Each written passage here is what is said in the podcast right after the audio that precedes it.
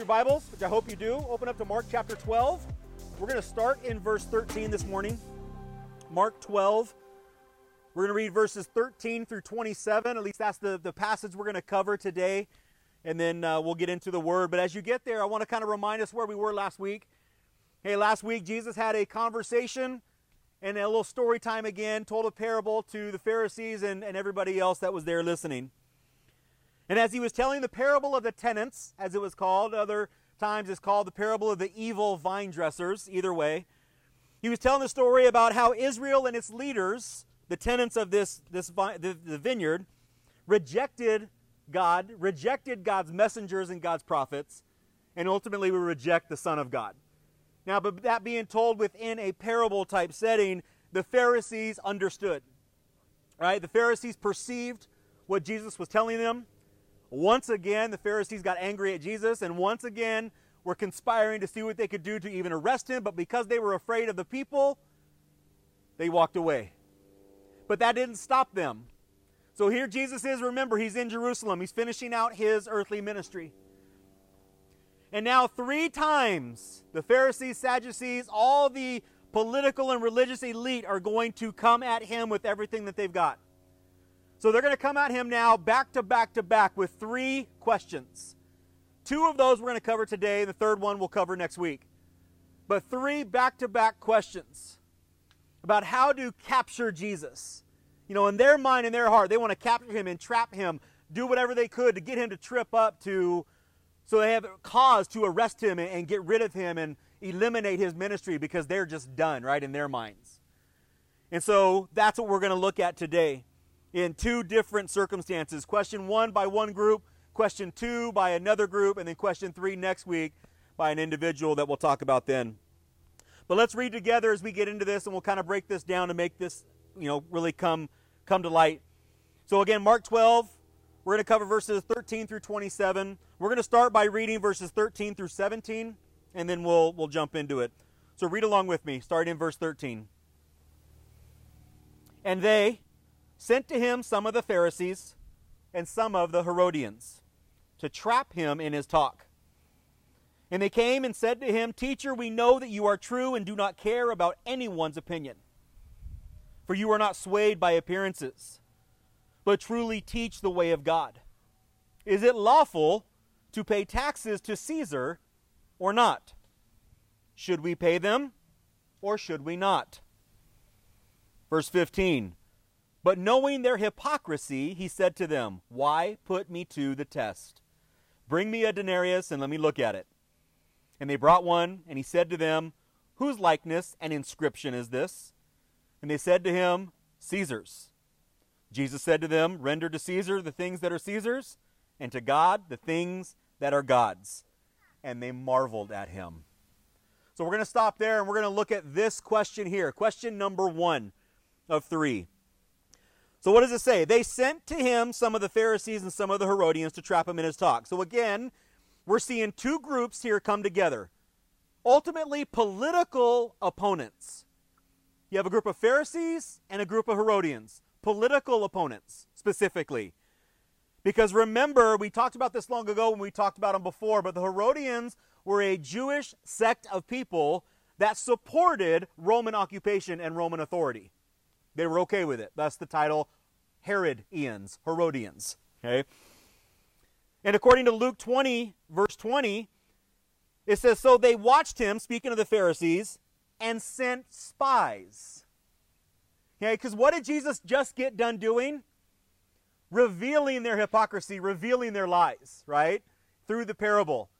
And they perceive that. And so what the Pharisees decide to do now is let's send spies along with some of the Herodians to see if they can entrap Jesus. But who were these spies? They were just disciples of the Pharisees. So what I'm thinking is it wasn't the, the ones that heard the parable and walked away. They said, well, we can't approach him again. So we're going to send other people in our place representing us, and then we'll see what happens. But they come with a question. And the question basically is this Is it lawful to pay taxes to Caesar or not.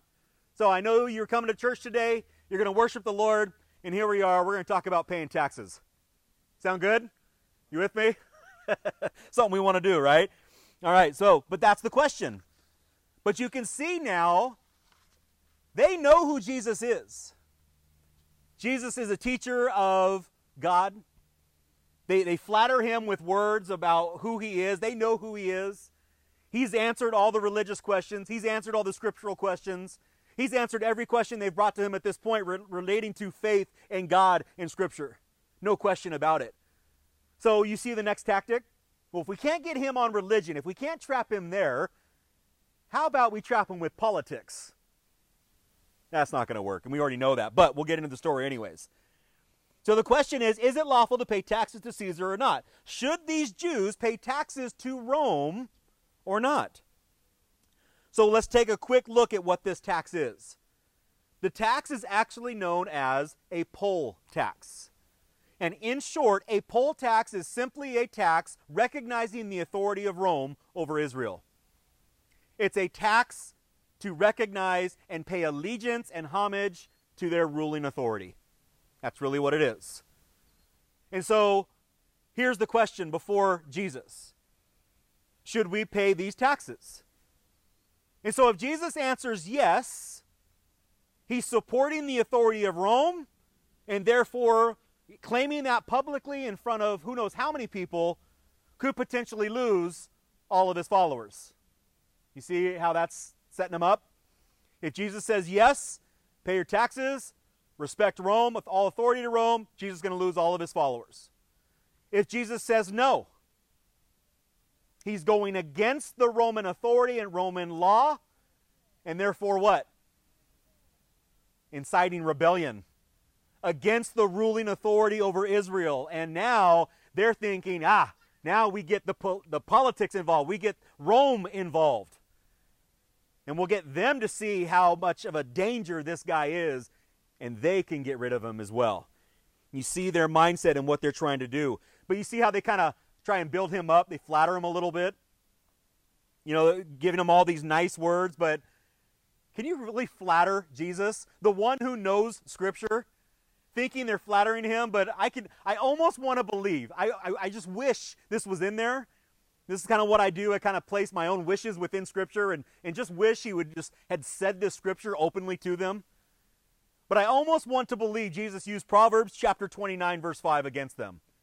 It doesn't say that, so I, bear with me here. This is Cameron talking, wishing. But what, is, what does Proverbs 29, 5 say? A man who flatters his neighbor spreads a net for his feet. You almost wish Jesus just would have said that right there. Look, you can try and tell me all the good things about me you want. You can try and build me up, build up my confidence. You can flatter me all, all you want, but I know what Scripture says. You're laying a net. You're trying to trap me. Jesus knew that. But they pursue anyways. So, in short, what's Jesus' reply? Pay your taxes. We could stop there, but we know it's worth a little more conversation, right? But that's essentially what Jesus is saying. Render unto Caesar what is Caesar's. If this coin that you showed me, this denarius, has Caesar's face on it, his inscription, therefore it belongs to him, therefore give it to him give him what is his. And so if we stop there for a moment, and we'll, we'll cover the second half in a little bit. But Jesus says, pay your taxes. But here's how he's twisting the answer on them. He's not just answering the question in regards to what should we do or not do in regards to the law. The beautiful thing of what Jesus is doing right now and how he's answering their question is he's turning it into a conversation about authority. Who has authority over your life? What did Jesus just get done proving? When they asked him, Who gives you the authority to do the things that you do? Because what did Jesus just get done doing? Clearing the temple, right? Cleaning house. And he answered their question about his authority and who he was. And so he turns this question now on them in regards to authority rather than just paying the taxes. So he just answered the Pharisees regarding his spiritual authority. Now he addresses political authority. So he basically says, in short, render unto Caesar what is Caesar's. Respect the authority that God has placed over you. This is why Scripture says very clearly, probably something you've read a lot lately in the season that we're in Romans 13, verse 1. Let every person be subject to the governing authorities. For there is no authority except from God, and those that exist have been instituted by God. Please understand, we all have the hardest time really grabbing onto that verse. At least I do. I'll, I'll admit my fault. I have a hard time sometimes grabbing onto that verse. Because sometimes I just want to say, God, really? Him? You put that person in authority to rule over our, our state, our city, our nation, or whatever it is? Really? God? Why? Please tell me why, just so I can understand and move on. But He doesn't have to answer me, He doesn't have to tell me why. It's part of His plan that God places every single individual, no matter what position they're in, at what level they're in, especially politics, that we have any room to argue. It doesn't matter because God placed them in that position for a reason. And what are we told to do? Be subject to our governing authorities, respect them, honor them. Is this tugging on anybody right now? Honor those. Peter, an eyewitness to this conversation with the Pharisees and the, and the Herodians, would write later on in 1 Peter chapter 2 honor everyone, love the brotherhood, fear God, honor the emperor. Now, if I can put that into our lingo, honor everyone, love your neighbor, fear God, honor the mayor, honor the governor, honor the president, honor your members of the House of Representatives and the Senate, honor them. Honor your parents, honor your teachers, honor your employers. Do we need to go on? Anybody in authority over us that have been placed in that position, we are to honor and respect. Period. So, this is the first half of what Jesus is saying and what he's answering. Render unto Caesar that which is due to Caesar. But God. now, I, I put that in there because we got to cover the second half of Jesus' answer. Because what we have to realize is yes, we are citizens here now, in the state of California, we are to honor and respect our governor and our mayor and, and every other representatives in our state and in our cities and our counties. But God, placing those people in authority over our lives, we cannot forget who placed them in authority over our lives. Therefore, who is due the higher honor of our honor and respect? You guys tracking with me? We honor God. And that's exactly what Jesus said. Render unto Caesar the things that are Caesar's, and to God the things that belong to God. Well, what do we have other than taxes and our finances that we give back to the government? Do we give to God? I would hope every single person could raise a hand right now. Because who belongs to God? Everybody do this. Point to yourself. Everything about you, who you are, your mind, your heart, your soul, your entire being belongs to the Lord. Why? Because He made you, He created you, you are His. He purchased you with the blood of His Son on the cross. We belong to God. And if our heart is the Lord's, if we've given our life to the Lord and we are a follower of Jesus Christ, then we have dual citizenship. Here now on the earth in California, in Lake Elsinore or Menifee or wherever you live. But also, as we are temporary citizens of this place, we have citizenship already guaranteed to us in heaven. We're dual citizens, amen? And so, because of that dual citizenship, Jesus says, and to God the things that are God. So, what belongs to God? All of us. Let me run through this really quick. Let me remind you I know we don't have a note section, we don't have things up on the screen. If you guys want all the verses, remember you guys can download the notes later when I post the video. Go to the website, you can download the notes, get all the scripture, okay? So I'm going to go through a lot right now, so don't feel like you got to tear up your hand to try and write them all down, okay? I can send you my notes or you can download them later. I just want, want that to be a reminder. So, what belongs to God? First, Genesis 2:27. Then the Lord God formed the man of dust from the ground and breathed into his nostrils the breath of life. and man became a living creature. He created us, He gave us the breath in our lungs. So when everybody does this right now, that's God's breath in you. Isn't that a beautiful way to think about it? You woke up this morning, God gave you the breath in your lungs. Blink your eyes. Can you see? Hey, can you wiggle your ears? No, I can't either. But touch your ears. Okay? Everything about you, what you do, the breath in your lungs, because God made you who you are. Ecclesiastes chapter 12, verse 7 And the dust returns to the earth as it was, and the spirit returns to God who gave it. So God gave us breath, and when our time here is done and we expire, dust we return, and the spirit, the breath that God gave us, goes right back to Him. I love that. I love that picture. Ephesians chapter 1, verse 13. In him you also, when you heard the word of truth, the gospel of your salvation, and believed in him, were sealed with the promised Holy Spirit.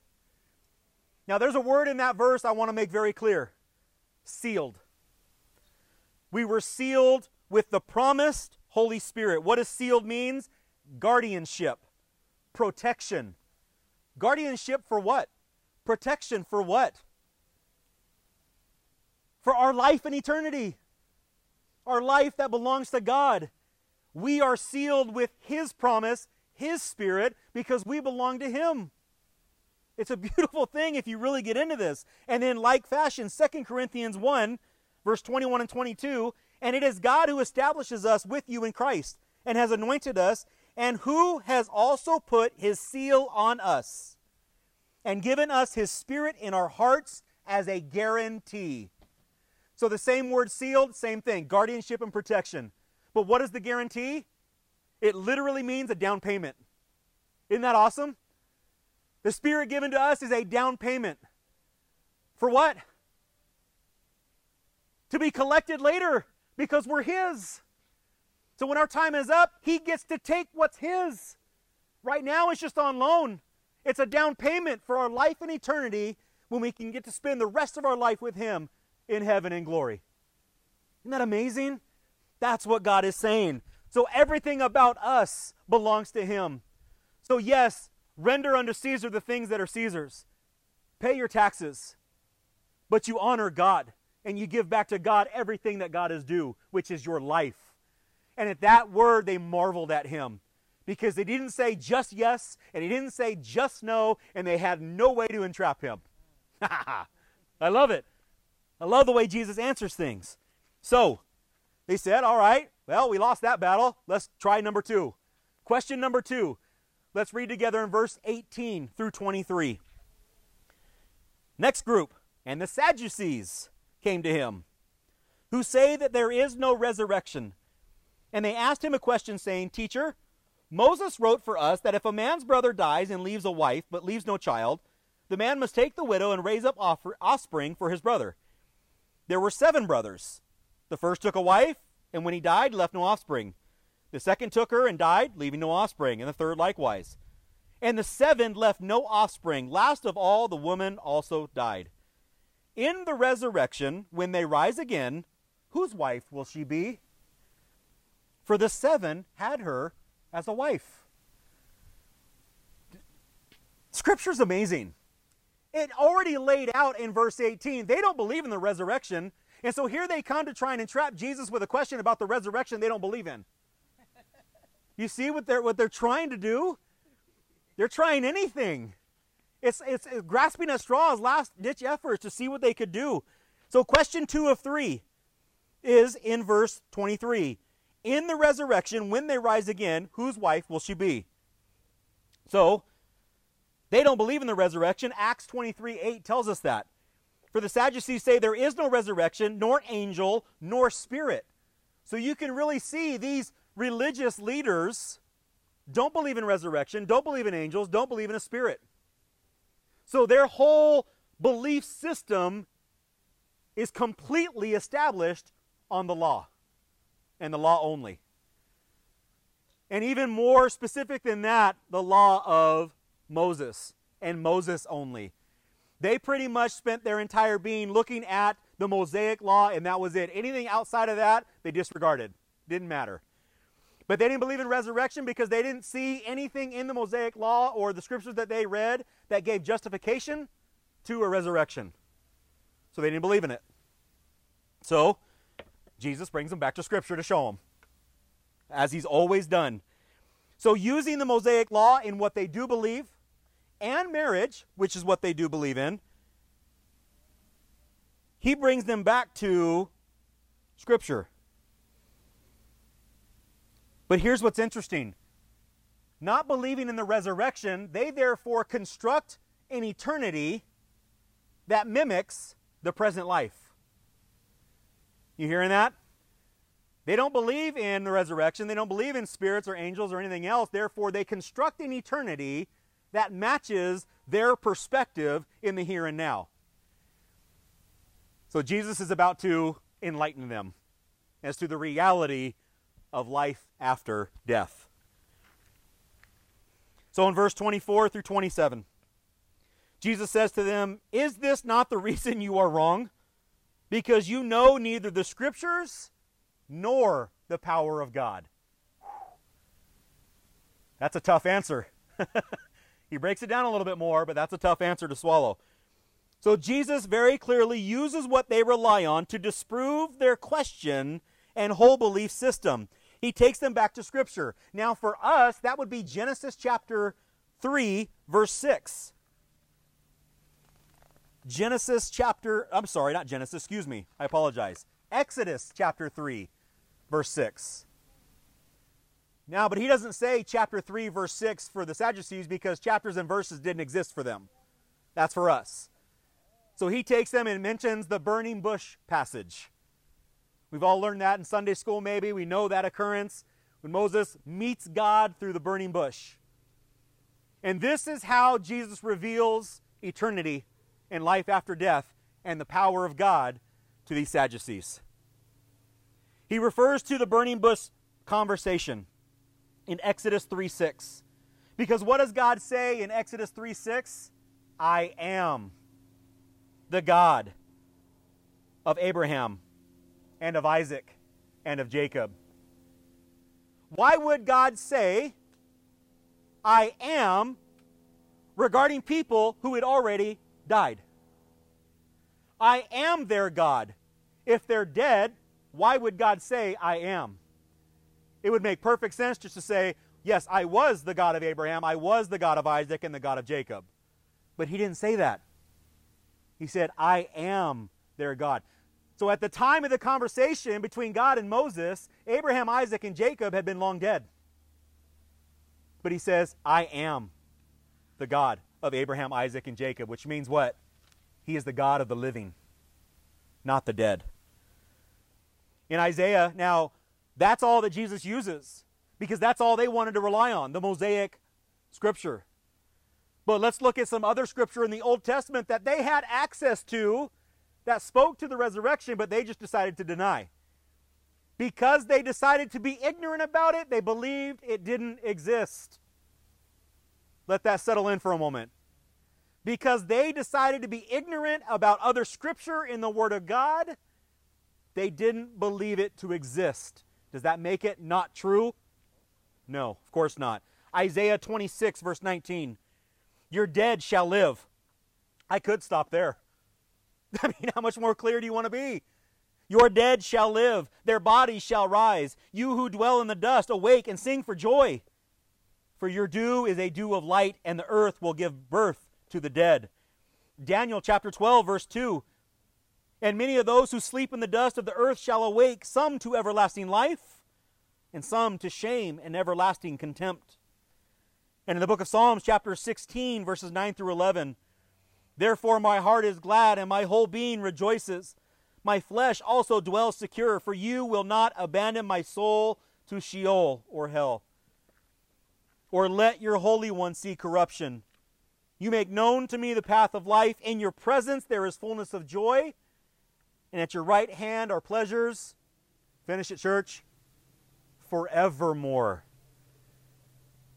So Jesus only uses a short passage in Exodus 3 6 the burning bush conversation to teach them the fact that yes, there is resurrection, there is life after death. But there's also the second conversation with the Sadducees about the power of God. He said, This is why you don't believe. You don't believe in the scriptures, you don't know the scriptures, and you don't believe in the power of God. So, we're going to get into the power of God here as we kind of bring this conversation to a close. And I'm actually going to use the, the, the, portion here as we close out our segment of Jesus' conversation, as we, we will use this to uh, usher in our, our time of communion together. And so, as we talk about the power of God and Jesus answers the Sadducees, he continues to talk about the resurrection. He continues to answer them in a very short way about what they should believe, what is in fact true and real. And it's something that really applies to us. Because if you're sitting here right now and you can all raise your hand, don't, you don't need to do it, but you'd all raise your hand. And if I were to say, Do you believe in life after death? Do you believe in the resurrection? Do you believe that one day you will inherit eternal life with God in heaven? And you might raise your hand to that. You might say amen to that, hallelujah to that, and believe that in your heart. But yet there's so much to this conversation that applies to us now. And that's what I want to talk about. Because the second half of Jesus' answer is about the power of God. And so I want to read something to you right now that is often used as a scripture and, and reference to that, that a lot of pastors and one I will use during funerals. 1 Corinthians chapter 15. A lot of times it's used at funerals because it is a very encouraging passage to encourage those who have just lost a loved one, someone who has just passed on. And it's an amazing scripture that speaks to life after death and the victory that we have. But I want to read that in regards to what we just talked about now. It's not just a funeral verse, just like 1 Corinthians 13 is not just a wedding verse. Okay, they're meant every day for us. And so, in context of these conversations and these questions that Jesus is answering about the resurrection, about who we belong to in the power of God, let's read 1 Corinthians chapter 15. I'm going to read verses 50 through 57. So, in light of the answers that Jesus provided, listen to these words about what, how they refer to who we belong to, what the resurrection is all about, and the power that God has. 1 Corinthians 15 50 through 57. I tell you this, brothers and sisters flesh and blood cannot inherit the kingdom of God, nor does the perishable inherit the imperishable. Behold, I tell you a mystery. We shall not all sleep, but we shall all be changed. In a moment, in the twinkling of an eye at the last trumpet. For the trumpet will sound, and the dead will be raised imperishable, and we shall be changed. For this perishable, body must put on the imperishable, and this mortal body must put on immortality. When the perishable puts on the imperishable, and the mortal puts on immortality, then shall come to pass the saying that is written Death is swallowed up in victory. O death, where is your victory? O death, where is your sting? The sting of death is sin, and the power of sin is the law. But thanks be to God, who gives us the victory through our Lord Jesus Christ. We say amen to that? But does that give you an understanding as to what the life after death is that we're expecting? We can't picture it because flesh and blood does not inherit the eternal. These mortal bodies will not inherit the eternal. We will be immortal. we will be changed. We cannot fathom what God has in store for us outside of what He reveals in His Word. And I can't wait for that day to finally see what here we can't fathom. We try our best to picture what eternity will look like, but we have no idea. We have no idea. But what we can hold on to is the fact that the God who made us, the God who gave us the breath in our lungs, the God who's provided everything for us, is creating something so spectacular and amazing, we can't even put it into our language. But yet we will spend eternity enjoying His presence. And if we can just continue to wrap our heads around that when we worship, when we sing to the Lord, when we serve God in all of our capacity and whatever that we do, whatever He calls us to do, those acts of worship is what we will get to do in His presence for all eternity. That is a promise. That is that guarantee sealed in us by the Holy Spirit. When we enter eternity, we will enter a new life altogether. Jesus said in his response to the Sadducees that we will be like angels. Sorry, we didn't read that together, but he says we'll be like angels. Let me clarify. We will not be angels. Because if you are spiritual in any sense, you are a Dodger fan. Sorry. I know. Sometimes, you know. Just give me a thumbs down. I will edit that. You watching, that'll be cut. You won't see that again. But I had to, I had to do that for my grandpa. My grandpa's a Dodger fan. No. Anyway, Jesus said, Jesus said, we will be like angels. Because who were we created in the image of? Angels? No, God Himself. So the only reason that we are going to be like angels is because, like angels, we will be immortal. We will live in eternity. And in the question that Jesus answered about marriage, angels are not given in marriage, marriage does not exist in eternity. Marriage is an earthly institution that God has given to us. So when Jesus answered the Sadducees, when the dead raise, they will no longer be given in marriage, and they will be like angels, but only in the respect that we will be immortal, we will live forever in the presence of God. But we were meant to be and created to be in the image of God. Why do you say that, Pastor? Because of what Jesus prayed in John 17. In John 17, Jesus prays for you and me. And I love that. It's in scripture it's called his high priestly prayer. Jesus prays for us. And he prays for us by saying the words that in praying for his disciples, the apostles he's going to send out to change the world and establish his church. He says that those who will believe their word. So he's praying for us. Because if you're sitting here now and have a relationship with Jesus, through time you have come to believe the words that somebody else has given you through the Word of God and have come to faith in Jesus Christ because you heard God's Word.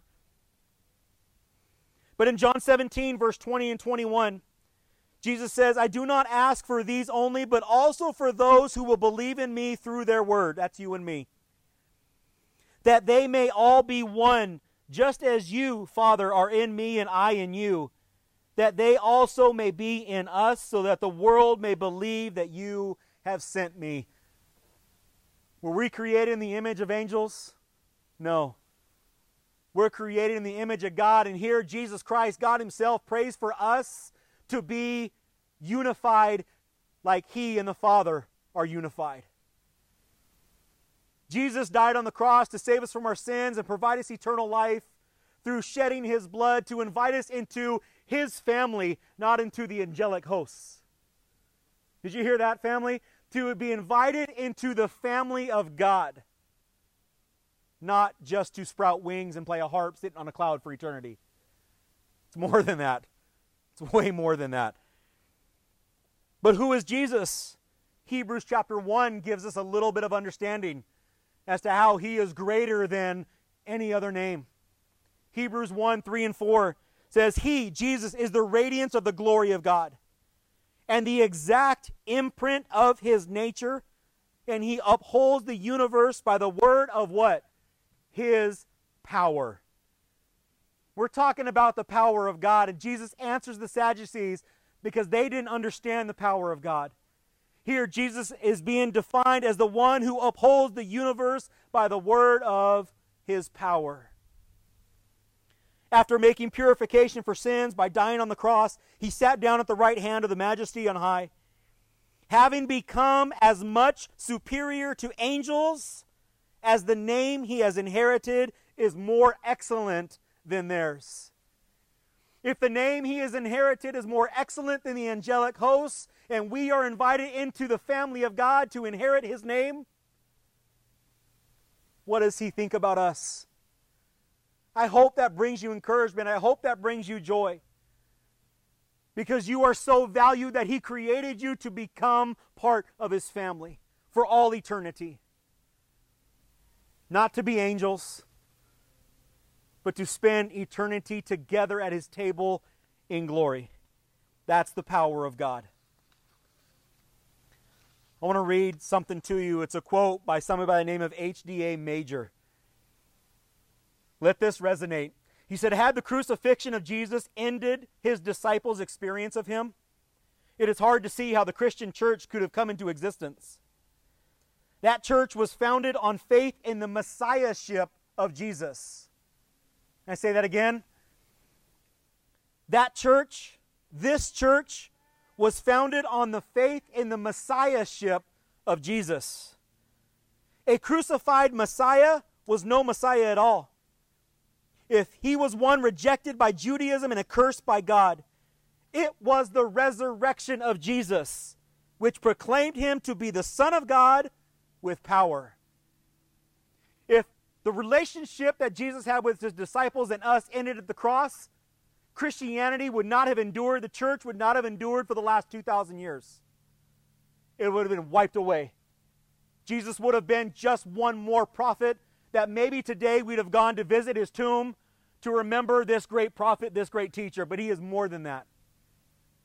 By the power of God, God raised him from the dead three days later with the stamp, the guarantee, the sealed promise of the Holy Spirit on our life. So that by His power, we don't see death. We have victory over death, just like Jesus had victory over death, and to be welcomed into eternity into His family. That's the power of God. Romans 1 4 says, and was declared to be the Son of God in power, according to the Spirit of holiness by his resurrection from the dead Jesus Christ our Lord. If Jesus was not raised from the dead by the power of the living God, our faith, the church, the whole of Christianity over the last 2,000 years is useless. But it's not useless, is it, church? We exist today because of the power of God. We exist today because of the stamped Holy Spirit on our life, in our life, working through us, that keeps us going despite everything else that's gone on for the last 2,000 years. It's not just the coronavirus, it's world wars, it's countries that have come into existence and left, governors and empires that have come into existence and left, other religions that have come into existence and left. But it's the power of God and the Holy Spirit that has caused the church to continue on for 2,000 years, and nothing, nothing, nothing will stop the church from fulfilling its purpose that God designed from the beginning of time until He decides to take us home. Amen? Say it louder, church. Amen. That is our responsibility. That is why we celebrate communion. It not, it's not just a liturgic, legalistic thing that we do once a month to, you know, drink some juice and eat a cracker because, well, Scripture says we're supposed to. We're supposed to do that as a remembrance of the power of God in our life and who we were created to be, to carry on the name of Jesus Christ and let as many people know as we possibly can about this hope, about this salvation, about the power He has over anything that could distract them and dissuade them and keep them from coming into a relationship with Him. That is our responsibility. That is why we celebrate communion. Let me read one more verse and then we're going to do communion just a little bit differently today, and I'll explain that in a little bit. Back in 1 Corinthians chapter 15, verses 13 through 17, which sums up and confirms everything that we've talked about this morning. But if there is no resurrection from the dead, then not even Christ has been raised. And if Christ has not been raised, then our preaching is in vain and your faith is in vain. We are even found to be misrepresenting God because we testified about God that He raised Christ, whom He did not raise, if it's true that the dead are not raised. For if the dead are not raised, not even Christ has been raised. And if Christ had not been raised, your faith is futile and you are still in your sins. It should bother us that people still live in their sin when they have an understanding of Jesus Christ. That should bother us personally. If we do that, if we resort back to our sin, like a dog who returns to his vomit and we just keep going back to our sin because it tastes good, which is an absolutely nasty, filthy example, but that is biblical. It should bother us because Christ died on the cross and raised from the dead three days later so you don't have to return to your sin. And it should bother us to see a world living in sin that should have that same hope and understanding that we have. So it's a challenge, church. What are we doing to make that known? Are we going to continue to wait for people to walk into this lawn on Sunday and hope they hear what we hear? Hope they come to understand what we come to understand? Or, as I declared a few weeks ago, it's time to get back to work. It needs to be Christ over Corona, faith over fear. We need to get back to work. We need to do what God has called us to do. And we can't do that just by coming here on Sunday, setting up some easy ups, sitting for an hour in the hot sun, and then going home and doing nothing with it. We've got to take more responsibility. I was convicted with that this the past two days. As that, that was a message given to the youth, given to 13 to 18 year olds, but it, it, it affected me. It convicted me. Because the power of the Holy Spirit that I saw envelop some of these kids last night is the same Holy Spirit that envelops us. And just because we're a little bit further down the road in age, I'm afraid we're getting too content, too comfortable. Just because we're further down the road and we may know a little more scripture than some of these youth, we drop our guard because we feel protected. When in reality, we need to pick up that cross, pick up that shield, pick up that sword, and continue to fight the battle, which is to bring Jesus Christ to this community. To see Lake Elsinore all around this lake and go, these are our people. This is our mission field. This is who we need to reach. One conversation at a time. We've got to do it. It's our responsibility. Let's pray together, church. Thank you, Father God, for this opportunity. Thank you, Lord Jesus, for your sacrifice. That through the obedience to your Father, destined from the beginning of time, that you left heavenly glory to come down and take on the image of man. To usher in a new covenant, a gospel, the good news, so that we could see the error of our way, our sin, that apart from you, we can't do anything except fail and try again, fail and try again. Jesus, you set us free from that. Thank you for dying on the cross for our sins.